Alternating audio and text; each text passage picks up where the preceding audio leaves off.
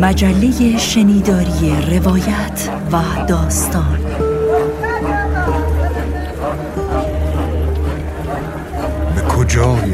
شب تیره بیاویزم قبای ژنده خود را ژنده خود را. تا کشم از سینه با درد خود بیرون درد خود بیرون. تیرهای زهرهای دل خود را دل خود کتاب کتاب شنبه. پوستینی کهنه دارم من. کهنه دارم من. یادگاری ژنده پیر از روزگاران از روزگاران قبارانی هر سه در جغرافیای داستان. من سپردم زورق خوردم زورق خود را به آن گفتم و هرچه گفتم هرچه بادا باد دلم می‌خواهد در برابر مرگ سنگری بسازم. پوستینی کهنه دارم من که می‌گوید از نیاکانم برایم داستان. که می‌گوید از نیاکانم برایم داستان. تاریخ. بگذار از زندگی واقعی برایت بگویم. کتاب شنبه. خب همین این شماره یک دستور برای به یاد آوردن است. کار من آره دیگه. اصلا اصلا نمی‌دونم نکنی. من پروین داشتی. سلام. من پروین دشتی و اینجا استودیو ماه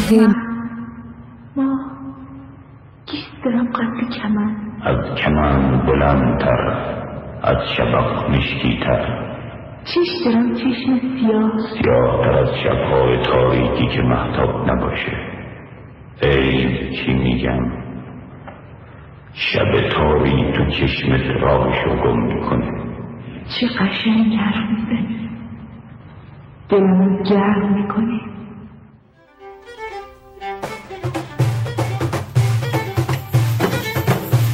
همه آن سالهای محرومیت ارزش درک آن لحظه یگانی آزادی را داشت. سلام. من رازیه هاشمی و این شماره دوازده کتاب در ساعت پنج عصر شاملو در ساعت پنج عصر. درست ساعت پنج عصر بود. پسری پارچه سفید را آورد در ساعت پنج عصر. سبدی آهک از پیش آماده در ساعت پنج عصر. باقی همه مرگ بود و تنها مرگ در ساعت پنج عصر. باد با خود برد تکه های پنبه را هر سوی در ساعت پنج عصر. نویسنده خلاق و خوش‌ذوقمون در کتاب شنبه الهام نظری. و صدا بردار ادیتور و میکسمن کتاب شنبه. میکروفون از دست دادیم. از دست دادم؟ چون می‌دونی تو مردگان مردگان بالاخره روزی انتقامشان را که صدا رو بین همشون جنگ رو تجربه کردن من سالهای 1917 تا 1900 از بین مسلسلات عجله یکی از اون خوابایی که به فشنگ واسه صدای زیادی به هم احساسات درونی و واقعی رو هویدا می‌کنه.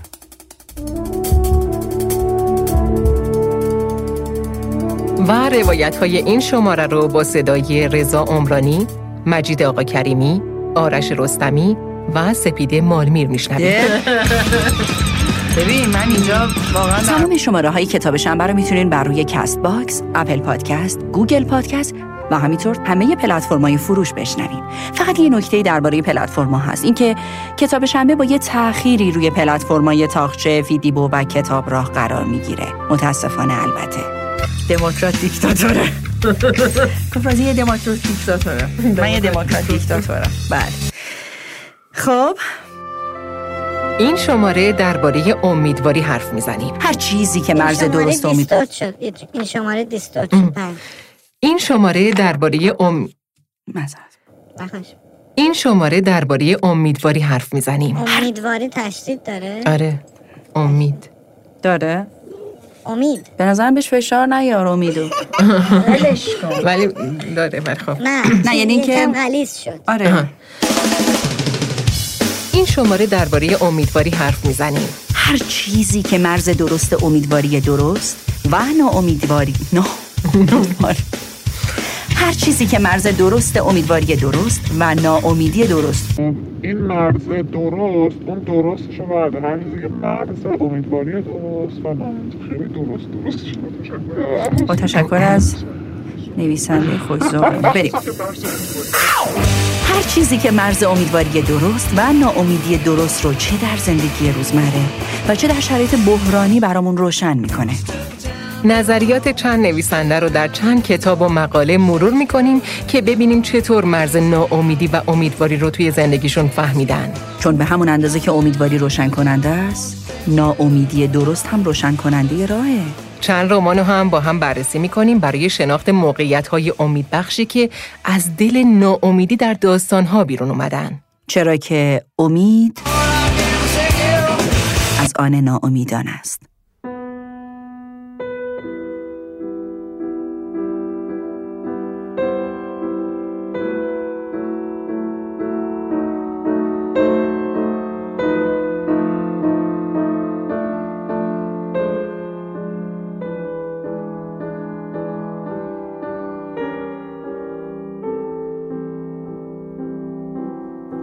به دیدارم بیا هر شب. در این تنهایی تنها و تاریک خدا مانند. دلم تنگ است. بیا ای روشنی روشن تر از لبخند. شبم را روز کن در زیر سرپوش سیاهی ها دلم تنگ است. بیا بنگر چه غمگین و غریبانه در این ایوان سرپوشیده وین تالاب مالامال. دلی خوش کردم با این پرستوها و ماهیها و این نیلوفر آبی و این تالاب محتابی بیا ای هم گناه من در این برزخ بهشتم نیز و هم دوزخ. به دیدارم بیا ای هم گناه ای مهربان با من که اینان زود می پوشند رو در خوابهای بیگناهی ها و من میمانم و بیداد بیخوابی. در این ایوان سرپوشیده متروک شب افتاد است و در تالاب من دیریست. که در خوابند آن نیلوفر آبی و ماهی ها پرستوها. بیا امشب که بس تاریک و تنهایم. بیا ای روشنی اما بپوشان روی که می ترسم تو را خورشید پندارند و می ترسم همه از خواب برخیزند و می ترسم که چشم از خواب بردارند. نمی خواهم ببیند هیچ کس ما را. نمی خواهم بداند هیچ کس ما را. و نیلوفر که سر بر می کشد از آب پرستوها که با پرواز و با آواز و ماهیها که با آن رقص قوقایی نمی خواهم بفهمانند بیدارند.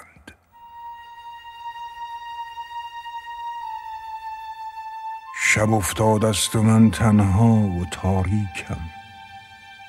و در ایوان و در تالاب من دیریست در خوابند پرستوها و ماهیها و آن نیلوفر آبی. بیا ای مهربان با من. بیا ای یاد محتابی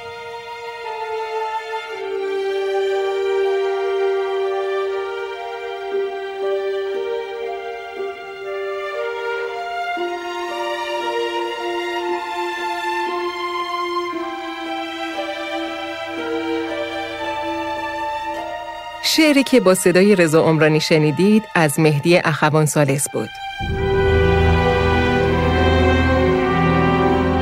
نادین گوردیمر نویسنده آفریقایی تعریف می‌کنه که وقتی بچه بوده یه روز مادرش بهش میگه می‌خواد بره از فروشگاه خرید کنه و برگرده. مادر هیچ وقت بر نمیگرده. پدرش هم همینطوری خونه رو ترک می‌کنه. نادین وقتی می‌بینه تنهاست به خونه مادر بزرگش میره. اون زمان آفریقا جنگ بوده و راهزنام از یه طرف به مردم و خونه ها حمله می‌کردن تمام زندگیشون رو میدزدیدن و به آدما تجاوز می‌کردن و میکشتنشون مادر بزرگ برای نجات جون نادین و خودش نادین رو بر میداره و از خونه میره. اونو چند سال با هم توی چادرای صحرایی توی شرایط خیلی سختی زندگی می‌کنن. کنار رودخونه ای که تمساها پای خیلی از آدما رو خورده بودن. نادین تعریف می‌کنه مادر بزرگش توی اون شرایط سخت یکی از بزرگترین زندگی سازها بوده. با داستانهایی که تعریف می‌کرده سرگرمش می‌کرده و نمیذاشته دلتنگ بشه. برای اینکه گرسنه نمونن و بی پول نشن کشاورزی می‌کرده و هیچ وقت نمی‌شده خستگی رو توی وجودش دید. بعد از سه سال که یه سفید پوست به آفریقا سفر می‌کنه و اون چادرای صحرایی رو می‌بینه و بهش میگن یه زنی اینجا هست که از قوی ترین و پر امیدترین زنایی که اونجا زندگی می‌کنه توریست یه شب به چادر مادر بزرگ میره و می‌پرسه تو چه امیدی برای زندگیت داری؟ مادر بزرگ میگه هیچی. می‌پرسه بعد از جنگ می‌خوای برگردی خونه؟ میگه نه. هیچ جا. دیگه چیزی به نام زندگی وجود نداره. این ناامیدی تو وجود زنیه که پر امیدترین آدم اون چادرهای صحرایی بوده.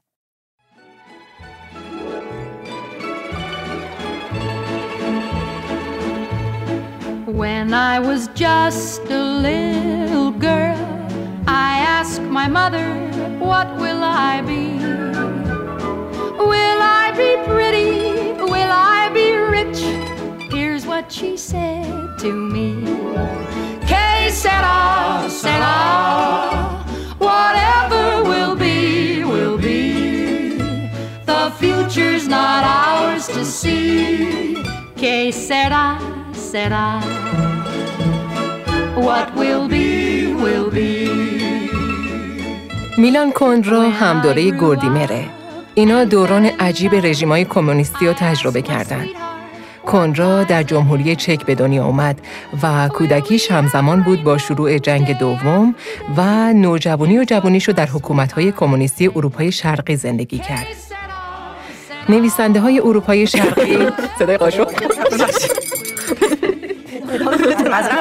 نویسنده های اروپای شرقی که جوانیشون سالهای میانی قرن بیستم بود انقدر تو فضای بسته زندگی کردن که رمانهاشون همه متأثر از همون فضاست. کندرا روزای می 1968 رو هم دیده. میگه همه مفاهیم زندگی رو می‌تونه با مرور حوادث و ماجراهای اون روزا بفهمه. ما درباره اون روزها توی شماره دهه هفتاد میلادی حرف زدیم. بله، کندرا مسئله امیدواری یا ناامیدی رو با مرور حوادث می 1968 می‌فهمه و میگه خودمونو که توی اون روزا به یاد میارم، جوونهایی بودیم همیشه معترض و ناراضی. اما پر از خوشبینی جهانشون مخصوصا در اروپای شرقی کمونیستی یک سر تحت تأثیر استبداد بود. اما عمیقا باور داشتن که در هر شرایطی اونچه که پیروزه فرهنگ و هنره. هنره؟ فرهنگ و. هنره؟ میگه امیدواری با تجربه تاریخی یأس و سرخوردگی به وجود میاد. در روزهای ملتهب ماه می 1968 چیزی که به آدما امید می‌داد همبستگیشون بود ولی میگه ممکنه این همبستگی توی یه دوره ای آدما رو پر از شور کنه و وقتی زمان بگذره آدم حس کنه امیدهایی که داشته واهی بوده. کم کم واقعیت ها روی خودشون رو نشون میدن و اونجاست که آدما وارد تجربه غنی تری میشن. یعنی نگاه واقع گرایانه به مسئله امید. بخش از کتاب گرگ بیابان رو به روایت علی عمرانی میشنویم با ترجمه قاسم کبیری. و با این فکر و خیال به صبح پنجاهمین سالگرد تولدش امید بسته بود. آن روز چه نامه ها و تبریک هایی که به سویش سرازیر می شود در حالی که او به اتکاع تیر صورت تراشیش با تمام رنج ها خداحافظی می کند و در خروج استراری را پشت سر خیش خواهد بست. آن وقت نقرس مفاصل افسردگی روح و همه و همه دردهای سر و بدن آزاد خواهند بود تا به جستجوی قربانی دیگری بپردازند.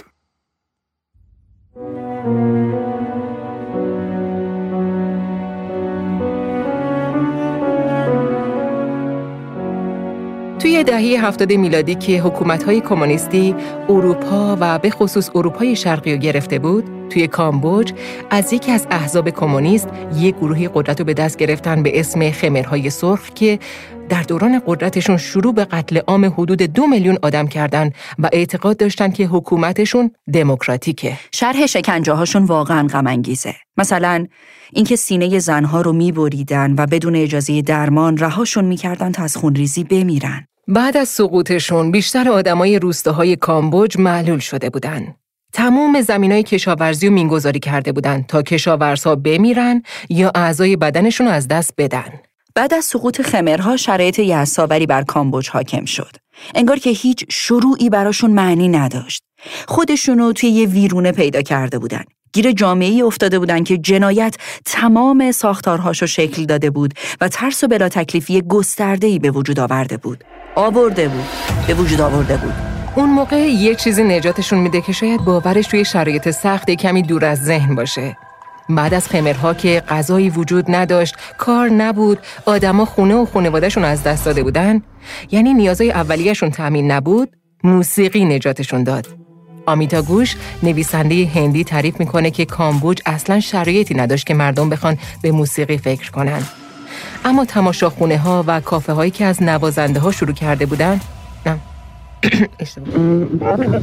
چیز ترکیب جملات و شرایطی نداشت که مردم بخواد به موسیقی فکر کنن. آها آها باشه آره خب کامبوج اصلا شرایطی نداشت که مردم بخوان به موسیقی فکر کنن. اما تماشاخونه ها و کافه هایی که نوازنده ها شروع کرده بودن به اجرای موسیقی جای سوزن انداختن هم نبود. خودشون می‌گفتن ما اصلا فکر نمی کردیم امید با موسیقی به زندگیمون برگرده. موسیقی براشون تولد دوباره بود.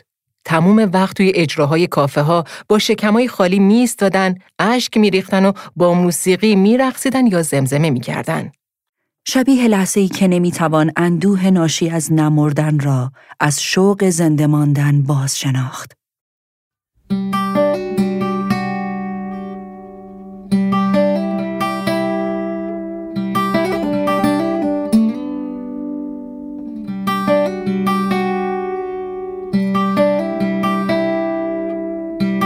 ما راجع به بولگاکوف توی شماره قبل حرف زدیم. بله بولگاکوف میگه ناامیدی جایی به وجود میاد که کسی از ما یا چیزی مثل ترس درون خودمون فرصت تجربه کردن و ازمون دریغ کنه. و تاکید می‌کنه روی این که برای درست فکر کردن نسبت به فاجعه ها باید ازشون فاصله بگیریم. امید غیر هیجانی اونجا شکل می‌گیره. و یه چیز جالب میگه. اینکه وقتی نظمی به هم میریزه نباید برای دوباره منظم کردنش تلاش کرد. اون تلاش خودش یعصاوره ما توی شماره قبل گفتیم که بولگاکوف توی چه شرایطی زندگی می‌کرده. جنگ های جهانی رو دیده بوده و شرایط تلخ سیاسی رو میگذرونه. میگه یکی از فرماندهان اتاقای گاز نازی ها نوازنده پیانو بود. فهمیدن اینا باعث شده بود که ما به کلی از انسانیت ناامید شیم و فکر کنیم همه چیز به دروغ تبدیل شده. میگه توماسمان اسم این ناامیدی و می‌ذاره مهاجرت درونی. وقتی فهم شرایط به شدت دشوار میشه و حتی امیدی به تشخیص چیزهای درست از نادرست نداری. یه جور زندگی توی برزخ و در تمام اون روزها تأکید بولگاکوف فقط و فقط روی مسئولیت فردی آدم هاست و فراموش نکردن علایقشون. بخشی که میشنوید مصاحبه بهرام بیزایی در مستند ایار تنهاست. حتما باید جواب بدن؟ بله حتما امیدی هست. متاسفانه. اصلا چون این امید هست آدم فکر می‌کنه که چرا نه؟ چون امید هست به صورت بالقوه. اگر ما هممون هیچی نمی‌دونستیم این می‌تونست عادی باشه این می‌تونست عادت کرده باشیم همه. و فکر کنیم همینه. ما یه چیزی بیشتر از اونش که هست می‌دونیم الان. می‌تونه می‌تونه خیلی بهتر از این باشه. می‌تونه اصلا یه چیز دیگه ای باشه. میشه یک شکوفایی یک درخشش یه حرکت یه جهش باشه تو اون جامعه. چرا نیست؟ تا چی اینو قفل کرده بسته و سعی می‌کنه که بی, بی حرکت بی تغییر نگه داره استفان هسل و ادگار مورین یک کتابی دارن به اسم باریکه راه امید که با ترجمه سعید انبری نژاد از نشر بان چاپ شده. توی این کتاب تمام بحرانهای بزرگ تاریخ رو مثال می‌زنن و مرور می‌کنن حتی بدترین نوع بحرانهای اقتصادی. اونا امید رو در یک چیز می‌دونن. میگن جهان رو به نابودی و بدتر شدنه. جهان رو به نابودی. میگن جهان رو به نابودی و بدتر شدنه. ما باید اینو بپذیریم. ناامید کننده است اما باعث میشه ما ناچار شیم تا بین نابودی و دگرگونی یک کدوم انتخاب کنیم. و اگر دگرگونی رو انتخاب کنیم نقطه عطف بزرگ شروع میشه. چالش شروع میشه. حتی میگن که محیط زیست هم علیه ماست. اما باید مشوق چیزی یا کسی باشیم که همدلی و عشق رو در درونمون گسترش بده. این دلبستگی ما رو از دلسردی نجات میده. و امید رو درست در نقطه ای می‌بینه که ما تشخیص بدیم چه چیزی و امید رو درست در نقطه ای می‌بینه که ما تشخیص بدیم چه چیزی در درونمون باید رشد کنه و چه چیزی باید ضعیف بشه اتفاقا اونا از انزوا هم حرف می‌زنن که موضوع شماره قبلی بود. بله درسته اینکه آدمی که انزوا رو انتخاب می‌کنه می‌خواد از چیزی آسیب نبینه و آسیبش دقیقا از همون چیزی که به خاطرش در انزوا فرو رفته. توی کتاب میگه تجربه عشقه که به امید شکل کاملی میده. می میکروفون. توی کتاب میگه تجربه عشقه که به امید شکل کاملی میده.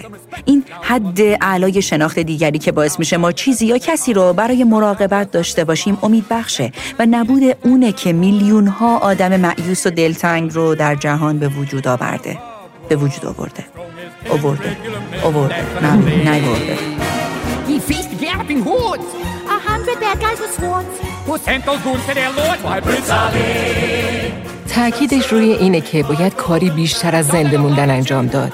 یکی از چیزایی که میگن ناامیدی و به وجود میاره و ما حواسمون بهش نیست مصرف گراییه. کتاب میگه درسته که اینها شبیه بدیهیات میمونه ولی کیفیت زندگی داره به ما نشون میده که دقیقا نادیده گرفتن همین بدیهیاته که زندگی رو از ملال پر کرده. یکی از راهکاراش برای زنده موندن و بیدار نگه داشتن احساس امیدواری در درونمون خلاق بودنه. مثلا همین کاری که آرش رستمی کرده. میگه در هر کار و حرفه‌ای که هستیم باید راهی برای خلاقیت پیدا کنیم. عشق، توجه و مراقبت. میشه مثلث عشق، توجه و مراقبت. مثلث آتش. سرشت بشر رو در این ستا می‌دونه و با از دست رفتن ایناست که در هر بحرانی یأس شروع میشه. از بین رفتن اینا از ما ربات می‌سازه. حتی خطر تبدیل شدن به ربات و در کاری که دوست داریم هم می‌دونن. اینکه حتی آدمها و کارهایی که دوستشون داریم هم می‌تونن از ما رباتای ناامیدی بسازن. و این در گروی فهم احساسهای انسانیه. و یه تاکید دوباره در خوندن ادبیات و شنیدن و فهمیدن موسیقی داره. نویسنده های کتاب میگن خوندن ادبیات و گوش دادن به موسیقی به ما احساس شگفتی میده. دیدگاه شاعرانه به همون میده. خیال رو در وجودمون گسترش میده و باعث میشه احساسات عمیقی رو تجربه کنیم. چیزی که در زندگی هامون داره گم میشه و شاید کمی مسخره به نظرمون بیاد. اونا جهان رو جای وحشتناکی می‌دونن و با پذیرش این امید و معنی می‌کنن. آدمایی که انگار فهم درستی از ناامیدی دارن، امید هم شکل درستی براشون پیدا می‌کنه. یکی از راهکارهای سادهشون تلاشهای کوچیک برای حفظ محیط زیسته. اینکه تو از چیزی مراقبت می‌کنی که اونم مراقب تو خواهد بود. منظورشون از عشق هم همینه. و یه تأکیدی داره کتاب روی شناخت مرزهای امیدواری و ناامیدی. میگه یه زمانی توی فرانسه امیدواری به معنای مبارزه علیه فاشیسم بود. ولی الان شاید چیز دیگه ایه و باید مدام توی زمانه‌ای که زندگی می‌کنیم اینا رو بشناسیم. حتی اینکه گاهی امید در خشمگین بودنه.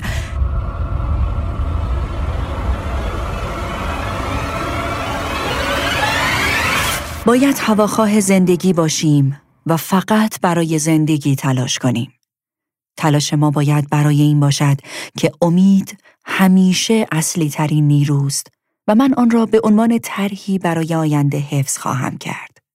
باید چیزها را به یاد بیاوریم. نسیان تاریخی علیه همه ماست و ما را به جمع معیوسان پیوند می‌زند. یک بخشی از کتاب امید علیه امید نادژدا ماندلشتام رو میشنویم با ترجمه بیژن اشتری. کتاب زندگی نامه نادژدا و اوسیب ماندلشتام زمانی که اوسیب در زندان بود و نادژدا روزهاشون رو می نوشت. اینجا درباره وقتی حرف زده که آماده تبعید شده بودن. روایت داستانی خیلی خوبی داره. با صدای سپیده مالمیر میشنویم.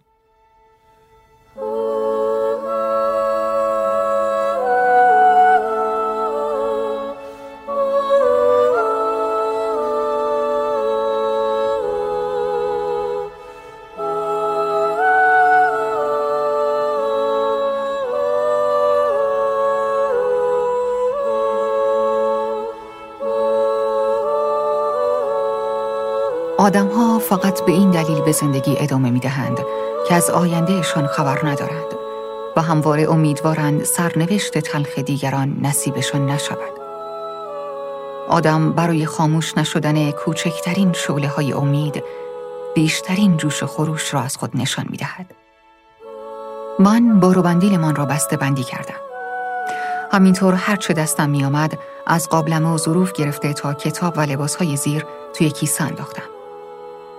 اوسیب کتاب دانتش را با خودش به زندان برده بود.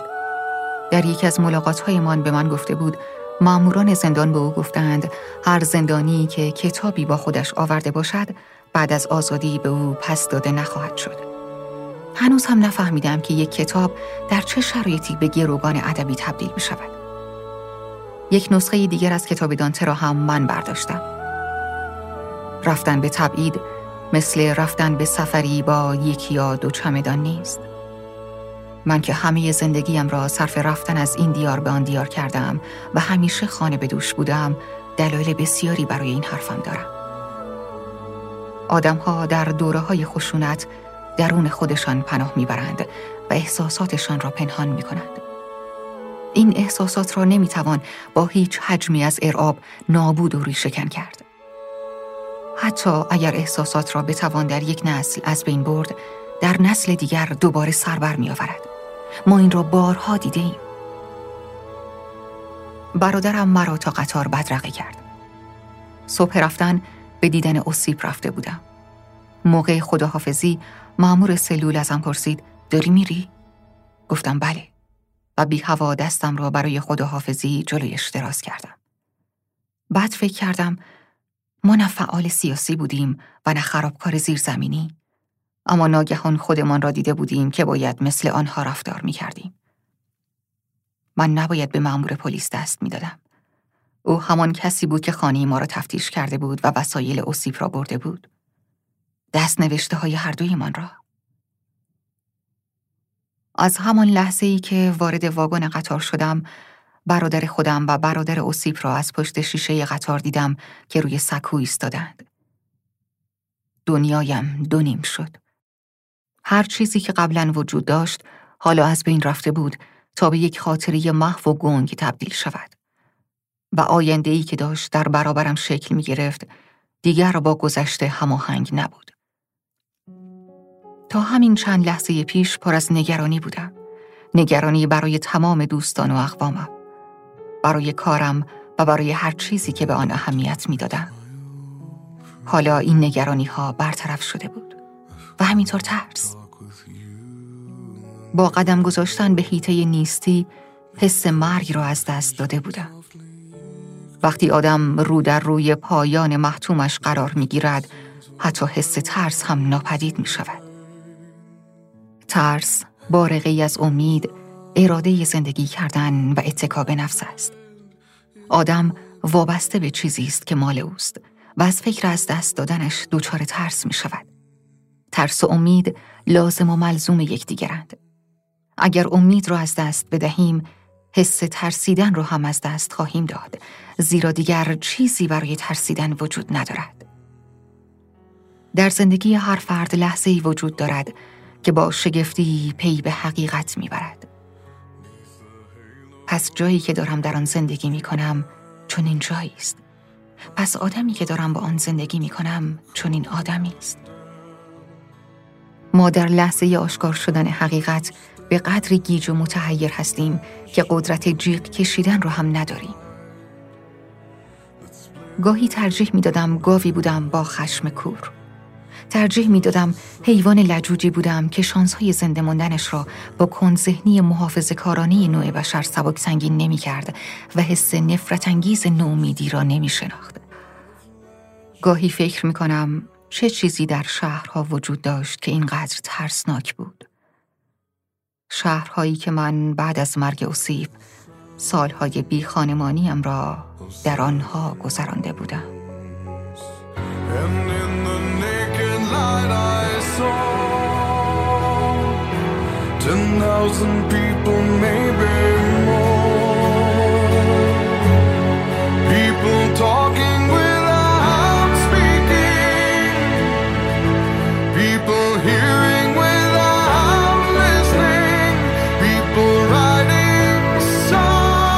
دوریس لیسینگ یک کتابی داره به اسم زندان هایی که برای زندگی انتخاب می‌کنیم که با ترجمه مژده دقیقی توی ایران چاپ شده و جزو کتاب های کمتر خونده شده ی لسینگه. اونجا دقیقا داره از همین مرز حرف می‌زنه. اتفاقا کتاب فرزند پنجم دوریس لسینگ با صدای راضیه هاشمی و ترجمه مهدی غبرایی در ماه‌آوا صوتی شد. یه چیز جالبی که دربارش هست اینه که پدر مادرش انگلیسی بودن اما توی کرمانشاه متولد شده. پدرش توی جنگ جهانی اول مجروح میشه و مهاجر جنگ بودن که به ایران میان.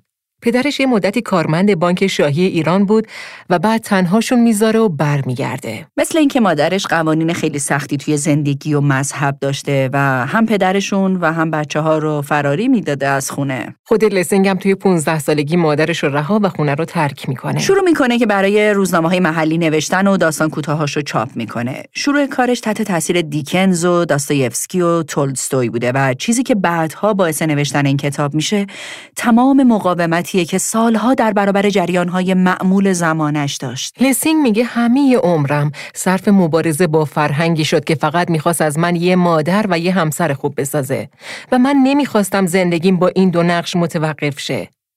لسینگ اول عقاید کمونیستی داشت. اما وقتی کمونیسم اروپای شرقی رو گرفت و شرایط معیوس کننده رو حاکم کرد، از کمونیسم و شعار برابریش ناامید شد. خودش میگه در دورانی زندگی می‌کرد که پر از آشفتگی و کرختی بود و قلبی جوانهای اون نسل رو تسخیر کرده بود. کتاب معروف دفترچه طلایی از تجربه هاش توی همین روزها نوشته شده که با ترجمه اسقر اندرودی در ایران چاپ شد. اون موقع بهش گفتن کتاب ضد زنه و خیلی انتقاد شد بهش. خودش توی جواب این انتقادا گفت که خیلی فکر می‌کنن زنان نفرت و خشم در وجودشون ندارن وقتی می‌خوای از اینا حرف بزنی و بگی به عنوان یه آدم حسهای بد رو هم تجربه می‌کنی عادی و پذیرفتنی نیست. آنا لسینگ نوبل ادبیات هم داره. بله پیرترین برنده نوبل بود. لسینگ هم امیدواری درست و که با توهم امید نسبتی نداره توی ناامیدی محض پیدا می‌کنه.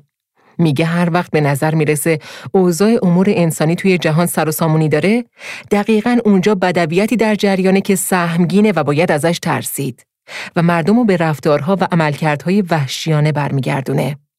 لسینگ میگه حتی زنده بودن هم هولناکه اما چیزی که ناامیدی غلط و گسترش میده یعنی اون چیزی که از ما انسانهای انتقام جو می‌سازه اینه که جستجوگری و تجربه کردن رو کنار می‌ذاریم. به احساس هامون فرصت نمیدیم که بروز پیدا کنن. نمیبینیمشون. لسینگ معتقده در منجلاب هم حسنی هست اما دیدنش بسیار دشواره و شاید تمام عمر رو باید صرفش کرد اما اون لحظه پیدا کردنش ارزش تمام عمر گشتن رو داره باید بدونیم که وقتی تصمیممون پیدا کردن اون نقطه روشن در منجلابه همیشه متهم هستیم.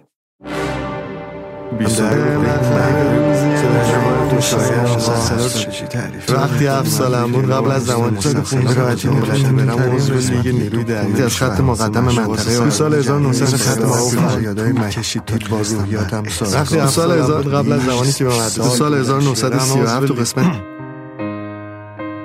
باورهای پرشور و قدرتمند یک قرن معمولا در قرن بعد پوچ خواهد شد و غیر عادی جلوه می کند. باید بدانیم که جدا کردن خودمان از این وضعیت کار بیهوده است. پذیرش این بیهودگی و اینکه همیشه یک زبالدان برای همه چیزهایی که به آنها وابسته این وجود دارد در ابتدا یأس را شکل خواهد داد اما امید تلاش را زنده خواهد کرد لسینگ میگه این چیزیه که ما رو دچار احساسات گرایی افراطی می‌کنه. مرز ناامیدی و امیدواری رو در هم فرو می‌بره و دیگه نمی‌تونیم تشخیصش بدیم. جنگ ها و بحران ها وجود آورنده نفرتن و به ما اجازه وحشی بودن میدن. سکوت بعد از بحران ها ما رو تبدیل به آدمای هولناکی می‌کنن که باید بر این هولناک بودن آگاه باشیم. ما همیشه می‌تونیم درباره بودن بدون دیگران نظر بدیم اما فکر کردن به اینکه خودمونم می‌تونیم بدوی باشیم دشواره. و امید و جایی می‌بینه که آدمها با هم تعامل می‌کنن. و امیدتون زد و امید و جایی می‌بینه که آدمها با هم تعامل می‌کنن. همبستگی شکل می‌گیره. و حق دادن به دیگری اتفاق میافته. و مهمترین راهکارش برای فهم این مسئله خوندن رمان و تاریخه. چون با خوندن داستانها و فکر کردن به زندگیها و جهانهای دیگه است که ما می‌فهمیم چطور جریانهای معیوز کننده راهی برای رشد پیدا نمی‌کنن. و میگه همیشه حق با من است. بعد از فرو نشستن جریانها و بحرانها به کوچکترین بخشای تاریخ تبدیل میشه. و راهی برای فهم چگونگی این اتفاق نداریم جز با خوندن تاریخ.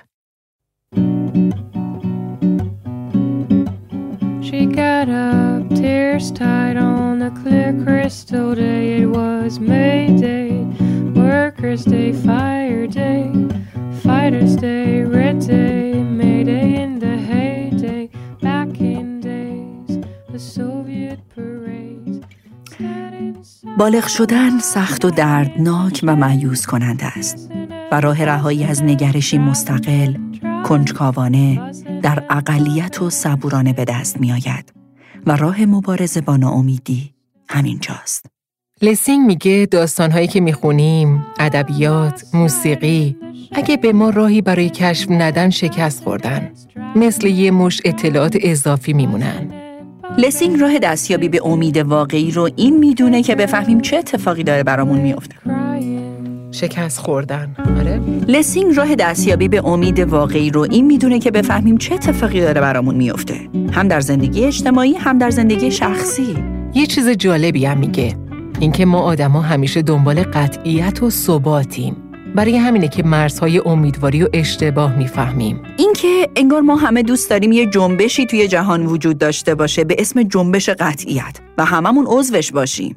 چون پذیرفتن ناامیدی که در اولین برخورد با بیثباتی به وجود میاد سخته بیثباتی رو باید تجربه کنیم و تحمل این وضعیت ما رو به نگه داشتن وضعیت قطعی میکشونه تا آوردن وضعیت‌های تجربه نشده دشواره و شرایط آشوب و مهیا می‌کنه. تعادل رو به هم میریزه و اون حاله‌ای که دور ناامیدی وجود داره رو کنار می‌زنه تا چهرش رو خوب ببینیم. اما عبور از این وضعیت امیدواری درست رو شکل میده. یه راهی که پیشنهاد میده اینه که نباید هیچ کدوم از واقعیت سازی ها رو قبول کرد. بله مثل اینکه زنان از مردان صلح دوستترن یا مهربون ترن.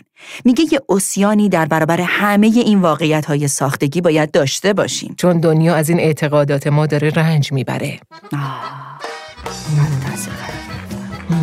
لسینگ معتقده یه وضعیت دلپذیر برای همه ما وجود داره. اما برای رسیدن بهش باید یه مرحله بینابینیه. آماده شدن و رنج بردن و تجربه کنیم. شناخت این جنس از امیدواریه که رضایت و شادی درونی رو به ما میده. بخش از کتاب مادام بواری رو با صدای بهناز بستان دوست و ترجمه محستی بحرینی میشنویم. اما بند کلاهش را باز می کرد و با لئون به جزیره ایشان می رفتند. در کافه‌ای با سقف کوتاه که روی درش تورهای سیاه ماهیگیری آویخته بود می نشستند.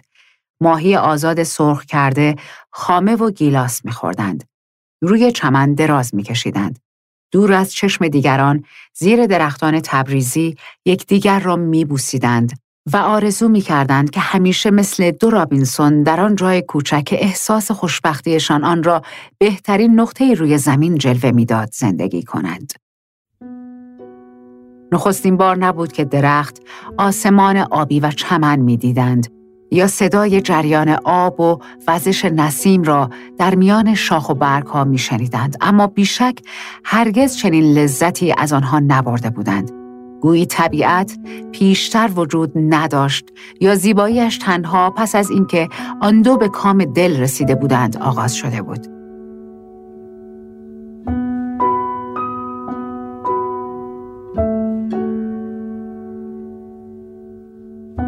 در شناخت مرز امیدواری خطر اونجاست که برای ذره امید به وضعیتی تن بدیم که فقط تازه است. اتفاقی که برای اروپای شرقی بعد از جنگ‌های جهانی افتاد. اونها برای فرار از وضعیت‌های فرسوده قبل به کمونیسم امید بستند و لسینگ هم یکی از کسایی بود که این ناامیدی از تن دادن به وضعیت جدید رو تجربه کرد. لسینگ میگه جنگ های جهانی بر خصوصی ترین روابط زندگی امام تاثیر گذاشته بود و همین خستگی بود که اونا رو به هر وضعیتی بجز اونچه که توش قرار داشتن امیدوار کرد. اما بعد از فاصله گرفتن از این اتفاقات چیزی که باعث شد بعضی از آدما زندگی بهتری داشته باشن آدمایی بودن که آزادی درونی داشتن. مثلا اونایی که خندیدن و بلد بودن. لسینگ میگه ناامیدی واقعی جاییه که فکر کنی تغییر اتفاق نمیافته و چیزها مجهز به فرضهای مقدس میشن. برای این کار میگه می‌تونیم با ادبیات و خوندن تاریخ بفهمیم که چطور یه دوران سپری شده، یه عقیده یا یه فکر تکرار شده و بعد ناپدید شده. تعداد آدمهایی که راه خود را می‌روند بسیار کم است. و برای همین مرزهای امیدواری و همبستگی و ناامیدی مدام تغییر می کند.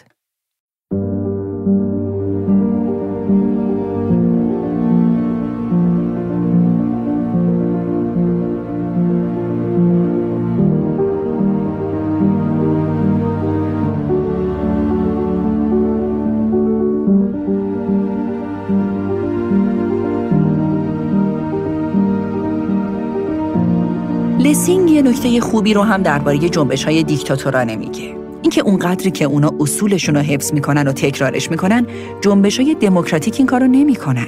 برای اینکه تصمیم به واقع بینی سیاهی ها رو با دقت بیشتری جلوی رومون قرار میده.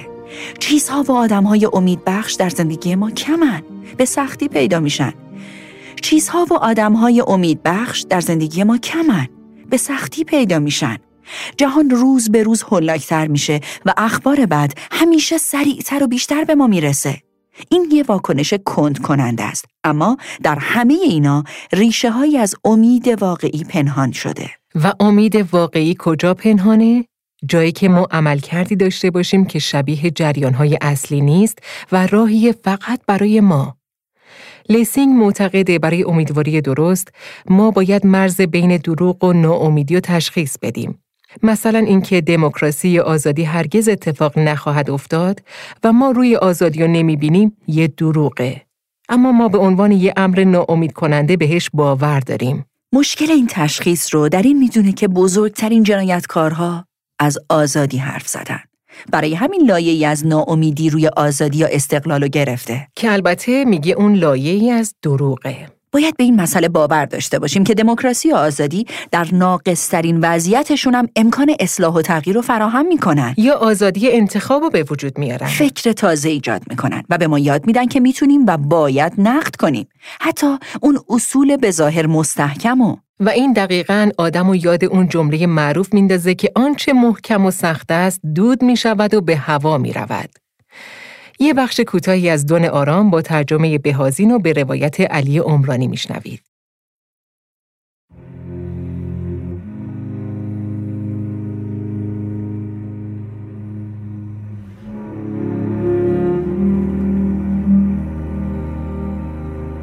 در آغاز بهار هنگامی که برف ها آب شده و سبزه ها و گیاهی که طی زمستان در زیر آن نهفته بود خوش گشته است آتش سوزی های استپ در می‌گیرد.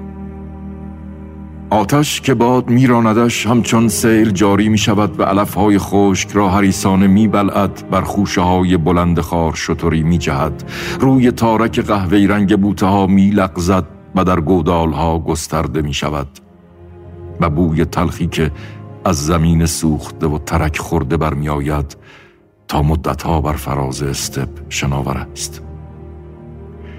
و در این میان گیاه تازه در اطراف سبز می شود چکاوک های بیشمار بر فراز آن در آسمان آبی سرود می خوانند. قازهای مهاجر از سبزه های مغذی می‌خورند و هوبره ها آشیانه خود را در آن بنا می کنند و تا هنگام تابستان در آن به سر می‌برند. ولی در جاهایی که آتش سوزی بوده است زمین مرده و زغال گشته سیاهی شومی دارد پرندگان در آن آشیانه نمی سازند و همه جانوران از آن کناره می گیرند و تنها باد با بالهای سریع خود از روی آن می گذرد و خاکستر آبی رنگ و قبار قهوه‌ای رنگ سوزاور را تا دور جایی پراکنده می سازد. زندگی گریشکا اینک مانند استپ سوخته سیاه بود.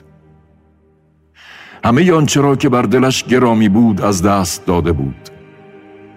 مرگ بیرحم همه را گرفته همه را ویران کرده بود. تنها بچه ها باقی مانده بودند. ولی او خود همچنان با دست های متشنج در زمین چنگ میانداخت چنان که گویی به راستی زندگی در هم شکستش برای خود و برای دیگران ارزشی داشت.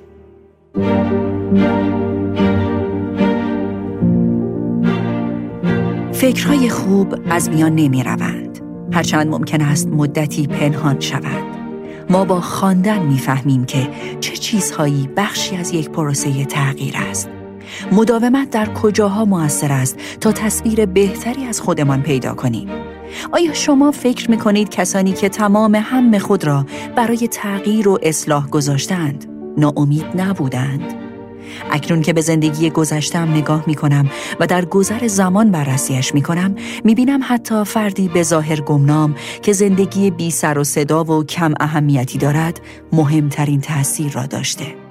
کسی که شیوه تفکر خود را پرورش می دهد و در مقابل تفکر جمعی می ایستد تحول را بی سر و صدا با رنج با ناامیدی و امیدواری حفظ می کند. لسینگ میگه آدم بالاخره یه روزی می‌فهمه و یاد می‌گیره چطور فکر کنه و امید اونجا شکل می‌گیره. می‌فهمه عمر عقاید چقدر کوتاهه. می‌فهمه خوندن زندگی نامه ها و تاریخ و ادبیات مهمه و همه چیز چطور می‌تونه توی یه شب نابود شه. حتی متقاعد کننده ترین ایده ها. لسینگ معتقد ادبیات حافظه انسانیه. و اصلا بخشی از ناامیدی از فراموشی میاد که باید در برابرش ایستاد. و درسته که به چالش کشیدن رنج آوره اما در دلش نوره. و نباید نگران این پرسش باشیم که مدام ذهنمون رو اشغال می‌کنه. اینکه تلاش کردن چه فایده ای داره و چه کاری از من ساخته است.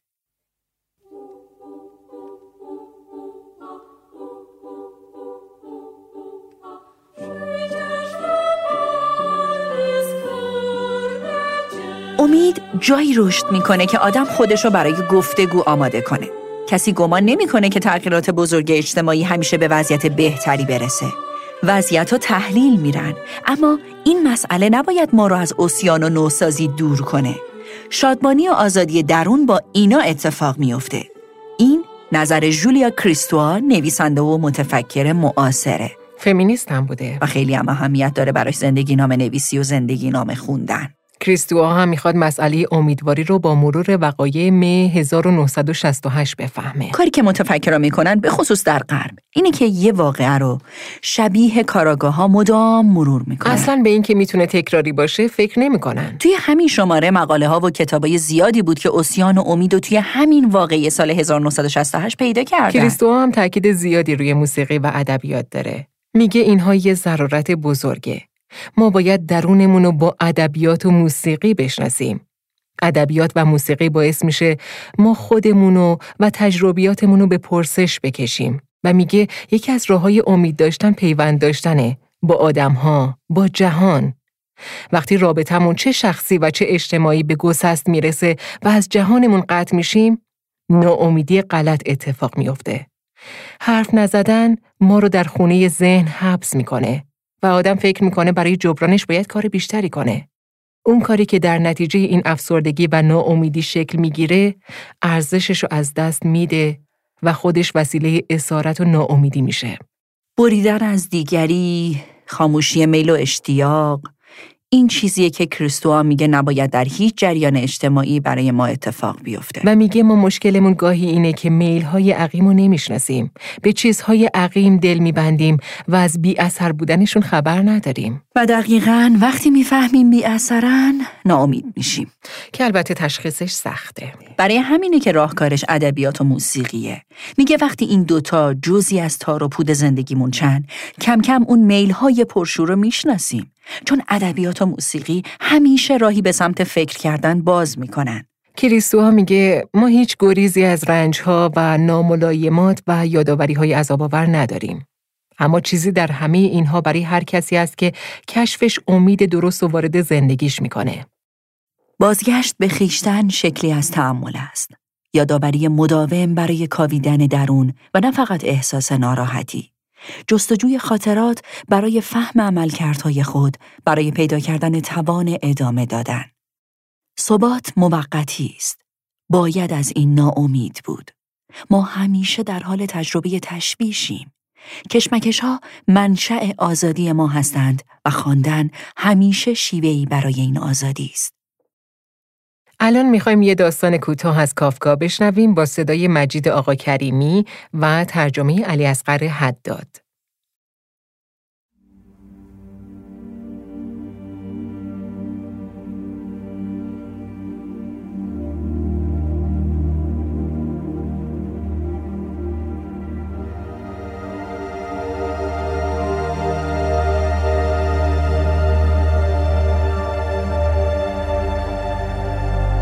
یوزفکا خواب می‌دید. روز زیبایی بود و کا می‌خواست به گردش برود. ولی هنوز یکی دو گام بر نداشته بود که به گورستان رسید. آنجا با راه های مصنوعی پرپیچ و خم و نامعقولی روبرو شد. اما گویی بر تندابی بنیانکن با تعادلی تزلزل ناپذیر نرم و موزون در یکی از آن راه ها به پیش سرید. از دور چشمش به تل گوری تازه باشته افتاد. تصمیم گرفت آنجا توقف کند. انگار مجذوب آن تله گور شده بود و برای رسیدن به آن چنان بیتاب بود که هر شتابی را ناکافی می دانست. اما گاهی به دشواری می توانست تله گور را ببیند. پرچم هایی که پارچه آنها پیچ و تاب خوران با شدت هرچه بیشتر به هم می خوردند، آن را از چشمش پنهان می کرد. حمل کنندگان پرچم ها دیده نمی شدند. ولی به نظر می رسید آنجا قوقایی بپاست. در همان حال که به دور دست خیره شده بود، ناگهان چشمش کنار راه در فاصله نزدیک حتی کمی پشت سر به همان تل گور افتاد. با عجله به میان علف ها پرید. از آنجا که راه در زیر پای به زیر جهیدش همچنان به پیش می شتافت، تعادل خود را از دست داد و کنار تل گور به زانو درآمد. دو مرد در آن سوی گور ایستاده بودند و سنگ گوری را میان خود روی دست گرفته بودند. همین که کا از راه رسید، آن دو سنگ را به زمین فرو کردند و سنگ چنان که گویی در دل زمین کار گذاشته شده باشد، محکم و استوار ایستاد. بلا فاصله از میان یک بوتزار مرد سومی بیرون آمد و کا فوراً دریافت که او هنرمند است. آن مرد فقط شلوار و پیراهن به تن داشت و دگمه های پیراهنش ناجور بسته شده بود. روی سرش کلاهی مخملی داشت. مدادی معمولی در دست داشت و در حین پیش آمدن با آن طرحهایی در هوا نقش می‌زد. با آن مداد در قسمت بالای سنگ سرگرم نوشتن شد. سنگ ارتفاع زیادی داشت. نیازی نبود مرد کمر خم کند. اما از آنجا که تل گور میان او و سنگ فاصله انداخته بود و او نمی‌خواست تل روی گور را لگت کوب کند مجبور بود به جلو خم شود. بنابراین روی پنجه پا ایستاد و کف دست چپ را روی سنگ تکیه داد. به شیوهی ماهرانه موفق شد با آن مداد معمولی حروفی طلایی نقش بزند. نوشت اینجا آرامگاه هر یک از حروف زیبا و پاکیزه در نقشی از طلای ناب در دل سنگ حک می شد. در پی نوشتن این دو واژه به سوی کا سر برگرداند. کا به او اعتنایی نداشت و در انتظار ادامه کتیبه بی صبرانه به سنگ خیره شده بود. راستی هم مرد دوباره کار خود را از سر گرفت ولی دیگر قادر به نوشتن نبود. مانعی او را از ادامه کار باز می داشت. مداد را پایین آورد و دوباره به سوی کا برگشت. این بار کا هم به هنرمند نگاه کرد و دید او به شدت دست و پای خود را گم کرده است ولی نمی‌تواند علت آن را بازگو کند. جنب و جوش پیشین او کاملا از میان رفته بود. کا هم با دیدن حال و روز او دست و پای خود را گم کرد. هر دو ناامیدانه به هم نگاه کردند. سوء تفاهم ناجوری پیش آمده بود و آن دو نمی توانستند آن را برطرف کنند. در این میان از نمازخانه گورستان تنین بی موقع ناقوسی کوچک به گوش رسید. ولی هنرمند با تحکم دستی تکان داد و صدای ناقوس قطع شد. چند لحظه بعد ناقوس دوباره شروع به نواختن کرد. اما این بار صدای آن آرام بود و بی آنکه به فرمان کسی نیاز باشد بلا فاصله خاموش شد. انگار فقط می‌خواست تنین خود را آزمایش کند. کا که با دیدن وضع هنرمند سخت غمگین شده بود دست جلوی صورت گرفت و حق کنان مدتی گریه کرد. هنرمند منتظر ماند تا کا آرام شد. سپس از آنجا که چاره ای ندید تصمیم گرفت به هر صورت به نوشتن ادامه بدهد. با نخستین حرکت مداد روی سنگ کا نفس راحتی کشید. ولی کاملا پیدا بود که هنرمند با ناخشنودی هرچه بیشتر دست به کار شده است. در ضمن خط او دیگر زیبا نبود. مهمتر از همه این که در آن خط مات و نامطمئن از طلای پیشین اثری دیده نمی‌شد. حرفی که سرگرم نوشتن آن بود بسیار بزرگ از آب درآمد. حرف یه. هنرمند پس از به پایان بردن حرف یه با عصبانیت به میان تل گور پا کوبید و از همه طرف خاک به هوا بلند شد. سرانجام کا منظور او را فهمید. برای عذرخواهی از هنرمند فرصتی باقی نمانده بود. با هر ده انگشت خود به کندن زمین مشغول شد. خاک تقریبا هیچ مقاومتی نمی کرد. به نظر می رسید همه چیز از پیش آماده شده است. روی گور را فقط ظاهرا قشر نازکی از خاک می پوشند. بلا فاصله زیر قشر نازک خاک گودالی بزرگ با دیواره های پرشیب دهان باز کرد و کا که جریان ملایمی او را به پشت برگردانده بود به درون گودال فرو رفت. در حالی که آن پایین رو به بالا گردن میخماند و عمق نفوذ ناپذیر گودال او را پذیرا می‌شد نامش با خطی درشت و مزین به سرعت روی سنگ نقش بست. کا مسهور از دیدن این منظره از خواب پرید.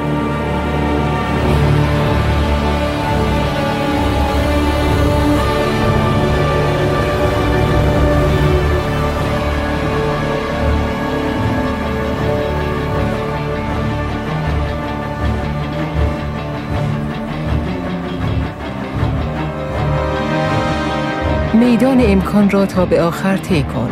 چرا که جهان پوچ و ناامید کننده آغاز راه است. سیزیف در زمان پادشاهیش جنایت های زیادی انجام داد و با هیلگری تمام دشمناش رو حذف کرد. تا قدرت بیرقیبی داشته باشه. یه مرگ ساختگی برای خودش ترتیب داد و همسرش رو مجبور کرد تا براش سوگواری کنه. اون برای تمام اعمالش از طرف خدایان مجازات شد. به کوهی فرستاده شد و مجبور بود سنگی از کوه بالا ببره و به محض اینکه نزدیک قله می‌شد سنگ قل می‌خورد و سیزیف دوباره سنگو تا بالای کوه می‌برد و این کار رو باید تا پایان عمر انجام می‌داد. کامو توی کتاب اسطوره سیزیف از همین داستان اسطوره‌ای و سرگذشت سیزیف امید رو برای ما دوباره تعریف می‌کنه. بین روایت هامون بخشهایی از کتاب اسطوره سیزیف رو با صدای رضا عمرانی میشنویم که با ترجمه مهستی بحرینی در ماه‌آوا صوتی شد. اکنون دیگر پی برده ایم که سیزیف قهرمان پوچی است. شورها و شیفتگیها و رنج و عذاب یکسان مایه پوچیش شدند. حقیر شمردن خدایان، بیزاریش از مرگ و شور عشقش به زندگی اسباب شکنجه وصف ناپذیری را برایش فراهم آوردند که هر کس دچار آن شود تمامی هم خود را صرف می کند تا هیچ کاری را به پایان نرساند. این بهایی است که برای عشقها و سوداهای این جهان باید پرداخت. کاما معتقده که چهره ابتدایی جهان سیزیفه که سخت و خشن به نظر می‌رسه اما عمیق شدن در جهانش کم کم درخشش رو نشونمو میده.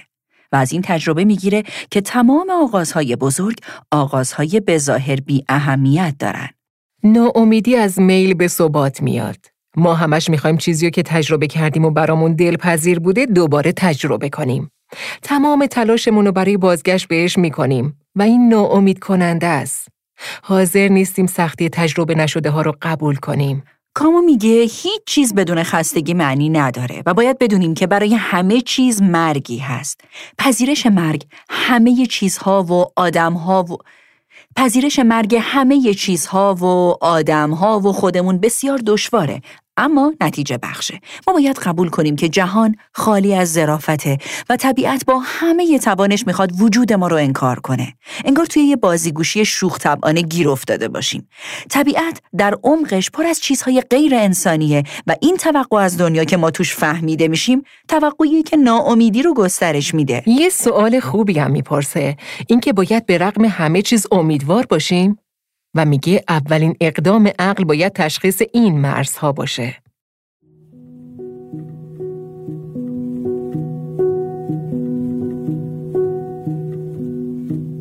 این زندگی هایی که در فضای لعیمانه پوچی دوام آورده اند نخواهند توانست بدون اندیشه عمیق و استواری که آنها را با نیروی خود به جنب و جوش وادارد پایدار بمانند. شاید این هم چیزی جز احساس قریب وفاداری نباشد. چه بسیار مردمان آگاهی را دیده ایم که در احمقانه ترین جنگ ها بیان که خود را دستخوش تناقض بدانند ادای وظیفه کردند برای اینکه آنچه در نظرشان اهمیت داشته این بوده است که از هیچ کاری تفره نروند. بنابراین سعادتی متافیزیکی برای پایدار نگاه داشتن پوچی جهان وجود دارد. فت یا بازی، عشقهای بیشمار، اسیان پوچ، اینها احترامی است که انسان نسبت به منزلت خود در نبردی که پیشاپیش باخته است به جا می آورد. کامو میگه مشکل ما همیشه اینه که می‌خوایم همه چیز واضح باشه. می‌خوایم چیزهای تعریف ناپذیر رو تعریف کنیم. دنبال پیروزی های خارج از توان زندگیمون هستیم. و وقتی اینا رو نمی‌بینیم ناامید میشیم و ناامیدیمون شکل خاموشی به خودش می‌گیره. خاموشی شور؟ الهام؟ خاموشی شور، خاموشی ادامه دادن و بدترین نوعش خاموشی و ناامید شدن از گفتگو. میگه بیاین اصلا از جهان ناامید باشیم. جهان همیشه رو به زواله. یا همیشه محکوم به شکسته. پذیرش این باعث میشه ما به چیزی درون خودمون امیدوار شیم. و آدمی که به چیزی درون خودش قرار امیدوار شه باید چیزی درون خودش بسازه. و باز این به معنی ساختن یه چیز عجیب غریب نیست. تاکید همه این نویسنده ها روی کاریه که داریم جاییه که وایستادیم. جدی گرفتن مسئولیت های فردی توی بخشایی که زندگیشون می‌کنیم.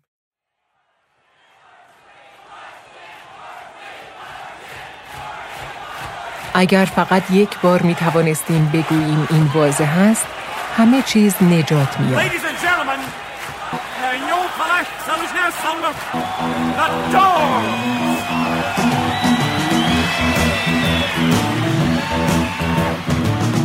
اکنون پوچی از زندگی روزمره سر به در می آورد و دوباره راه جهان من بینامونشان را پیدا می کند. اما انسان از این پس با اسیان و روشنبینی خود به این جهان پا می‌گذارد چون دیگر دست از امیدواری شسته است سرانجام دوزخ زمان حال قلمرو او می شود همه مسائل قاطعیت خود را باز می آبند. وضوح تجریدی در برابر جوشش شکلها و رنگها پس می نشیند. کشمکش های روحی عینیت مییابد و پناهگاهی در این حال فلاکتبار و شکوهمند در قلب آدمی به دست میآورد. هیچ مشکلی حل نشده است اما همه چیز به نحو بهتری تغییر شکل داده است. آیا انسان خواهد مرد یا با این جهش رهایی خواهد یافت و دوباره خانه از اندیشه ها و شکل ها در مقیاس خیش خواهد ساخت؟ یا اینکه برعکس تا پایان کار بر عهد دردناک و شگفتانگیز خود با پوچی پایدار خواهد ماند. بد نیست که آخرین تلاشمان را در این باره به کار ببندیم و نتایج لازم را به دست آوریم. آنگاه جسم، عاطفه، خلاقیت، عمل و اصالت انسانی از نوع جایگاه خود را در این جهان نامعقول باز خواهد یافت و سرانجام انسان شراب پوچی و نان بیقیدی را که بزرگیش از آن تغذیه می کند دوباره به دست خواهد آورد.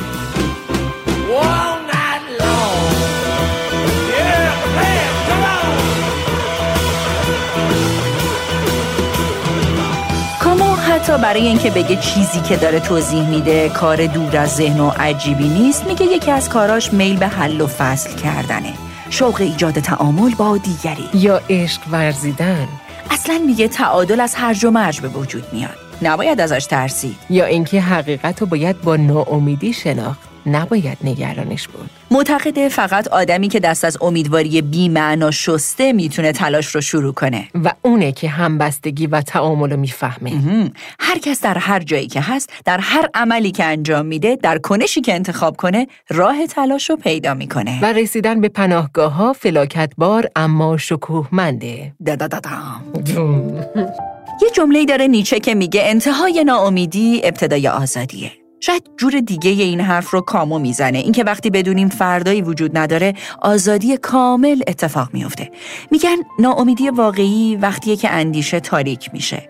ظلمتی که نمی‌ذاره ذهن کار کنه و راهی جستجو کنه. و میگه آدمی که عمیقا اینو در زندگی پیدا کنه آرامش رو پیدا کرده. چیزی برای تکاپو باید پیدا کرد. در چیزها باید تحمل کرد و از سکون نترسید میگه سکون تماشایی و سکوت شنیدنی است. اینا همه فرصتی برای خلوت داشتنه که شاید همه ما بهش نیاز داریم. اما اون اندوه ناشی از ناامیدی و شکست نمی‌ذاره اتفاق بیفته و همه اینها برای کشف شادیه. برای کشف امید کامو ما رو به دوستی های عمیق هم دعوت می‌کنه. تاکیدش بر عشق و دوستی جایی که آدمو بتونن با هم گفتگو کنن زیاده. و یه پیشنهاد داره. میگه یکی از راه های امیدبخش آفرینشه. یعنی گسترش دادن چیزی، قنا بخشیدن به چیزی، حس کردن و وصف کردن اتفاقها، حوادث، روابطمون. از اینجاست که به هنر و ادبیات می‌رسه. و دوباره اون تاکید رو روی خوندن و شنیدن موسیقی که بارها ازش حرف زدیم. و بعد به سیزیف می‌رسه. میگه این کار بیهوده هر ذره این سنگ که سیزیف بالا و پایینش می‌کنه ظلمت های این جهان و سیزیف تصمیمی گرفته برای پر کردن خلایی در قلبش. منتظر چیزی نیست امیدی به آینده نداره و فقط با تمام وجود چیزی که پیش روشه یعنی بالا بردن سنگی از کوه و با تمام الهام اینجا دوتا با تمام وجود داره.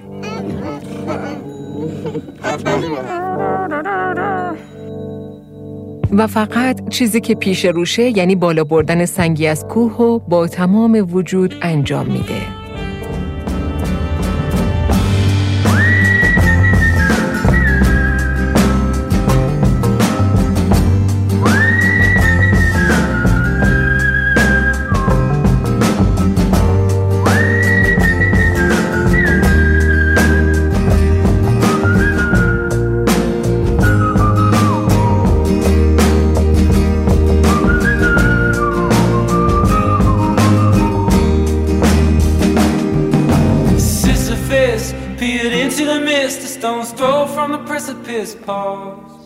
یه چرخی بزنیم توی رمان ها یا کتاب هایی که روایت های داستانی تری دارن و میشه رد پای امیدواری و مرزی که ازش حرف زدیم و توش پیدا کنیم. یکی از کسایی که بارها بهش اشاره کردیم یا خاطراتی ازش گفتیم ایوان کلیماست. یه کتابی داره که شاید کمتر خونده شده باشه بین رمانهاش به اسم روح پراگ. رمان نیست. میشه گفت یه جاهایی خود نوشته و یه جاهایی هم نظرش رو درباره اتفاقات و خاطراتی که توی زندگیش تجربه کرده گفته. کلیما از نجات یافته های اردوگاه های نازیه. کتاب با ترجمه خشایار دیهیمی چاپ شده. یه چیزی که بعد از مرور خاطراتش توی اردوگاه و کودکی و نوجوانی عجیبی که توی جنگ جهانی دوم گذرونده میگه اینه که احساس شک اصلا چیز بدی نیست. شک به امیدواری. میگه همین احساسه که به ما میگه چیزی هست که نیاز به بازسازی داره و دوباره باید بهش رجوع کرد. تعریف می‌کنه تو دوران جنگ دوم توی اردوگاه کار زندانی ها از یه جایی به بعد فهمیدن دیگه خبری از آزادی نیست. از اونجا بود که دقیقا امید با یه شکل دیگه بهشون برگشت. فهمیدن با ایجاد همبستگی بین خودشون مثلا تقسیم جیره غذایی به گرسنه ترها یا دارو و یا همچین چیزای کوچیکی می‌تونن روزاشون رو بهتر بگذرونن. توی اون روزا خیلی از زندانیا یاد گرفته بودن که وسیله های مامورای اس اس رو بدزدن. توی اون دوران خیلی بهشون خوش میگذشته. یه جور انتقام گرفتن بوده. خودش هم این کارو کرده بود. بله. چمدون یه سرباز آلمانی رو میدزده. کلی هم خندیده بودم به اینکه اون سرباز نمی‌دونسته وسایلش رو کجا گذاشته. اما نتیجه ای که می‌گیره جالبه. میگه بعدها فهمیدم این کار شأن انسانیمون رو از بین می‌برد و بیشترین آسیب رو به اخلاق می‌زد. حقیرانه و بی‌شأن توصیفش می‌کنه. و بعدها می‌فهمه خیلی سخت بود که بتونی دوباره چیزی رو جایگزین اون شعن از دست رفته کنی. میگه فقط با جون کندن میشه دوباره ذره رو به دست آورد. ناامیدی رو دقیقا اینجا می‌دونه جایی که شن انسانی تو از دست مید ناامیدی از رفتار انسانی تعریف می‌کنه که یه مردی توی اردوگاه بوده که با ابزارهای درب و داغون و خورده ریزای وسایل ساز می‌زده و شبا براشون کنسرت میذاشته. میگه بعدها فهمیده که اون مرد نوازنده بوده و قطعه هایی که اجرا می‌کرد و بعد از آزادی توی سالن‌های کنسرت شنید. اما احساس امید و شوری که توی اون اجراهای در داغون اردوگاه ها بود و هیچ وقت توی سالن‌های بزرگ ندید. می‌پرسه اون آدم با چه امیدی ما رو توی اون شرایط امیدوار می‌کرد و جواب میده حضور دائمی مرگ ما رو امیدوار کرده بود. چیزی وجود نداشت. باید چیزی میساختیم. وقتی باور کنیم فراموش میشیم، یک باره نیروی تازه امید به قلبمون میاد. این شناخت یا آگاهی که ممکن است همین فردا تو را بکشند، اتشی برای هرچه پرشور زیستن در آدم به وجود می آورد. این شناخت که کسی که اکنون با او صحبت کنی، کسی که بسیار دوستش داری، ممکن است همین فردا کشته شود، باعث می شود در حراسی دائمی اما پرشور زندگی کنی. احساسات عمیق می شوند. قدر گفتگوی ساده با او را می دانی.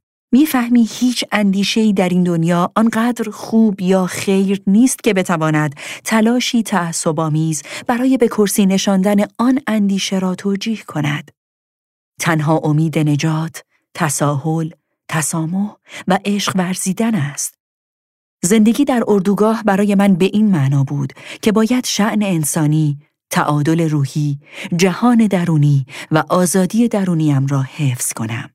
فهمیدم کسانی که این را از یاد می‌برند از بین رفتند.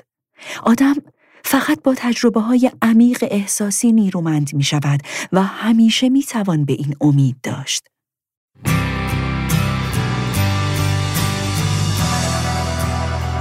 مردگان مردگان بالاخره روزی انتقامشان را خواهند گرفت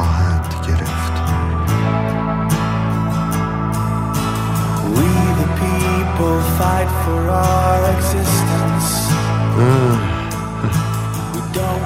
من سالهای 1917 تا 1922 رو بین مردای بزرگتر از خودم گذراندم که همشون جنگ رو تجربه کرده بودن.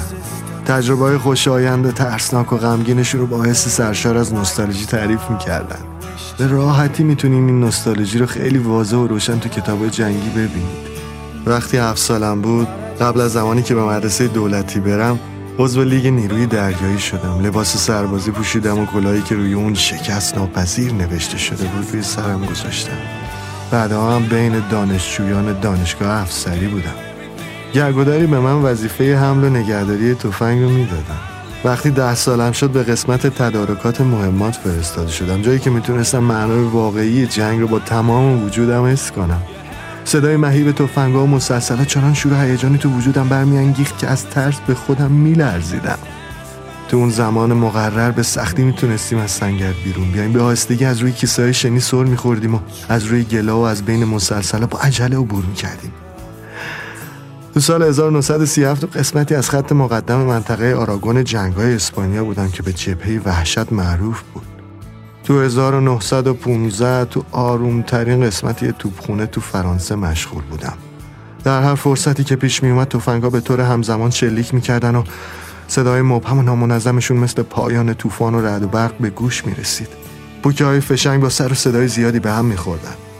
وقتی برای اولین بار تو توپخونه صدای عصبانی توپچیا و صدای قرش آتیشی تو بار شنیدم خیلی ناراحت و افسرده شدم. این صدا و فریادهای مهیب با روحیاتم سازگار نبود و 20 سال طول کشید تا تونستم بر احساساتم کنترل داشته باشم.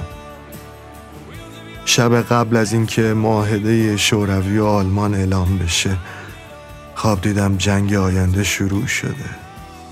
یکی از اون خوابایی بود که به قول فروید احساسات درونی و واقعی رو هویدا می‌کنه. این خواب به من یاد داد وقتی ترس از جنگی طولانی و وحشتی بزرگ آغاز میشه. باید راهی برای حفظ آرامشم پیدا کنم.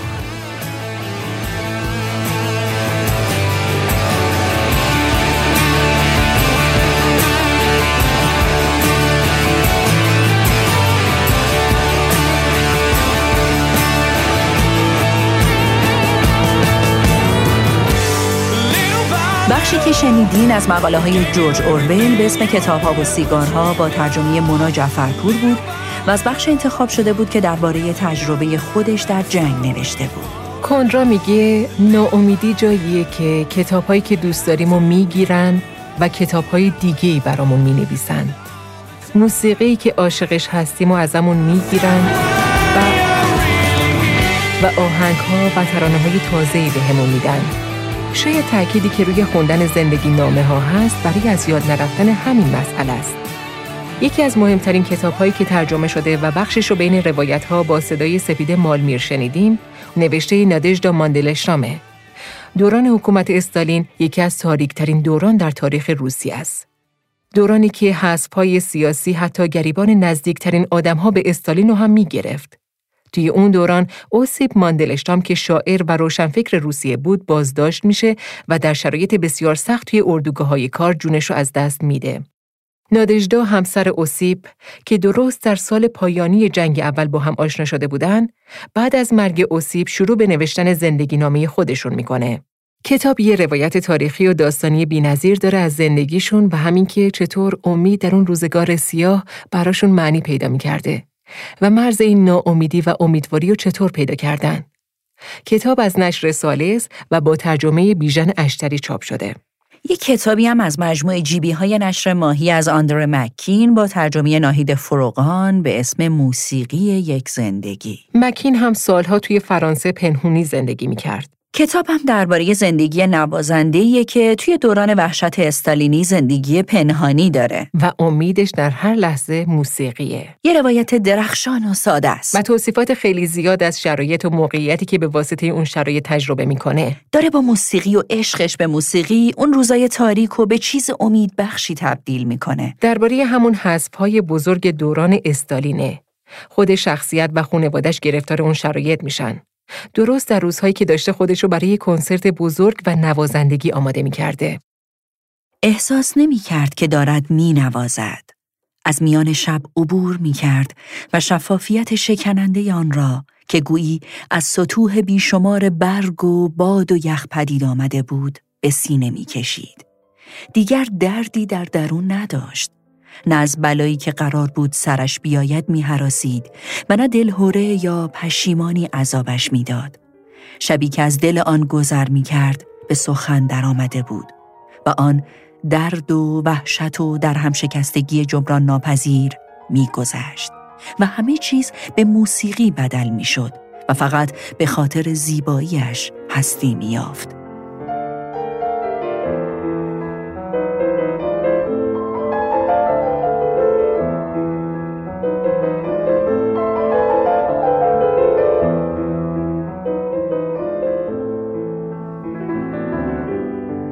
رمان امید اثر آنره مالرو با ترجمه رضا سید حسینی توی ایران چاپ شده.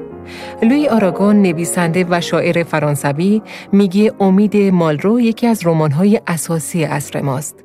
جایی که ارزش‌های انسانی در برابر دردناکترین واقعیت‌ها قرار می‌گیره و هیچ کتابی نمی‌تونه باهاش برابری کنه.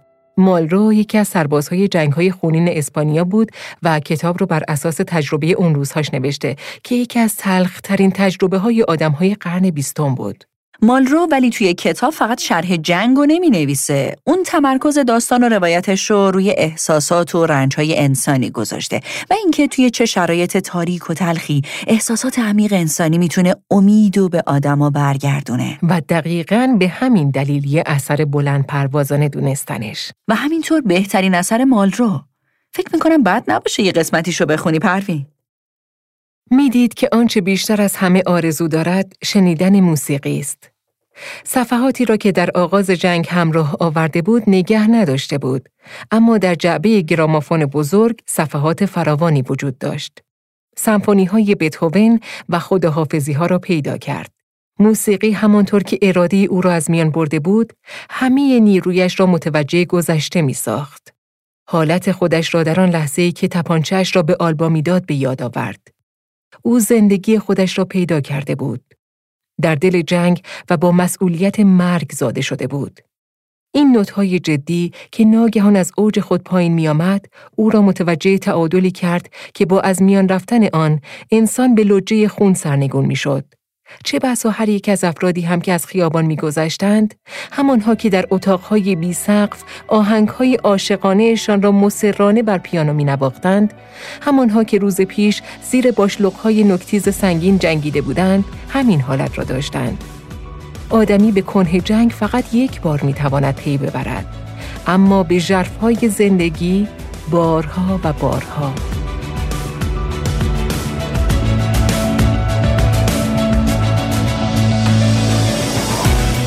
شماره دوازده کتاب شنبه بود که شنید. استوب استوب استوب.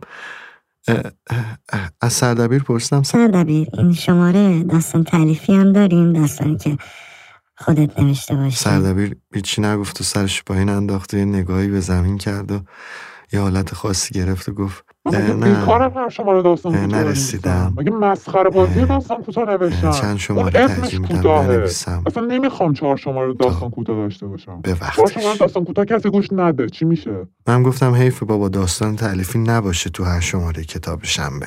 بهترین وقته که برم سراغ نویسنده مورد علاقه خودم. راشه میستری از آفریقای مرکزی از تانزانیا از توابع تانزانیا.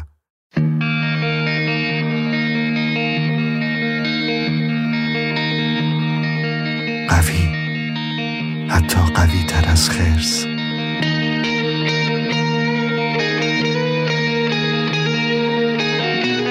ترجمه هدایت پیوندی. نشر گلبان.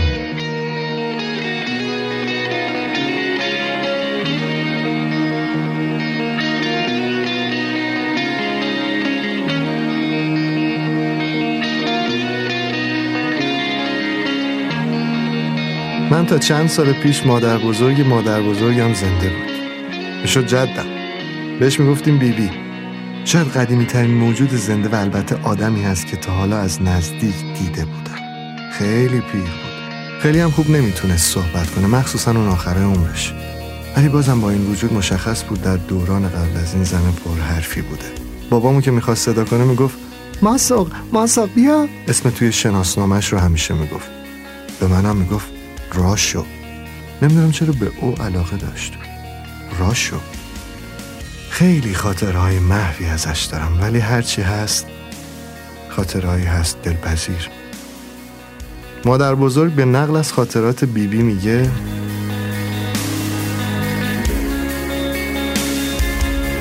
یه روز ریشن حجمش پدر بزرگم میره تا بیرون از شهر یکی از دوستاش رو ببینه و راجع به کاری باهاش حرف بزن و برگرد توی مسیر برگشت دم یه قهوه خونه توقف می‌کنه برای استراحت.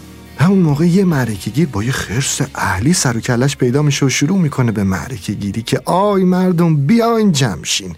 چیزی که به عمرتون ندیدین آی مردم بیاین آی مردم. همه مردم تو و بیرون قهوه خونه بین راهی نزدیک زنگبر دور تا دور جمع میشن به تماشای معرکه گیر و خرسش. معرکه گیر داد می‌زنه کی می‌تونه دست این خرس رو بگیره و خم کنه؟ کی می‌تونه دست این خرس رو بگیره و خم کنه؟ همه مردم توی سکوت کامل فقط به حیبت و بزرگی خرس که بغل دست مرکگیر روی چهار دست و پا به مردم نگاه می‌کرد خیره بودن مرکگیر دوباره داد می‌زنه کی می‌تونه دست این خرس رو بگیره و خم کنه؟ آی مردم! و یه دفعه با چوبی که توی دستشه یه ضربه به یکی از پاهای خرس می‌زنه یه چیزی هم زیر لب بهش میگه. خرس یه دفعه تکونی به خودش میده و با یه صدای دم و بازدم بلند روی دو پاش بلند میشه و دوباره یه دم و بازدم دیگه از دماغ. ملکه دوباره داد می‌زنه. که جرأتشو داره دست این خرسو بگیر و خم کنه. سکوت. صدا از کسی در نمیاد. حتی از چند تا سگی که اونجا وایساده بودن.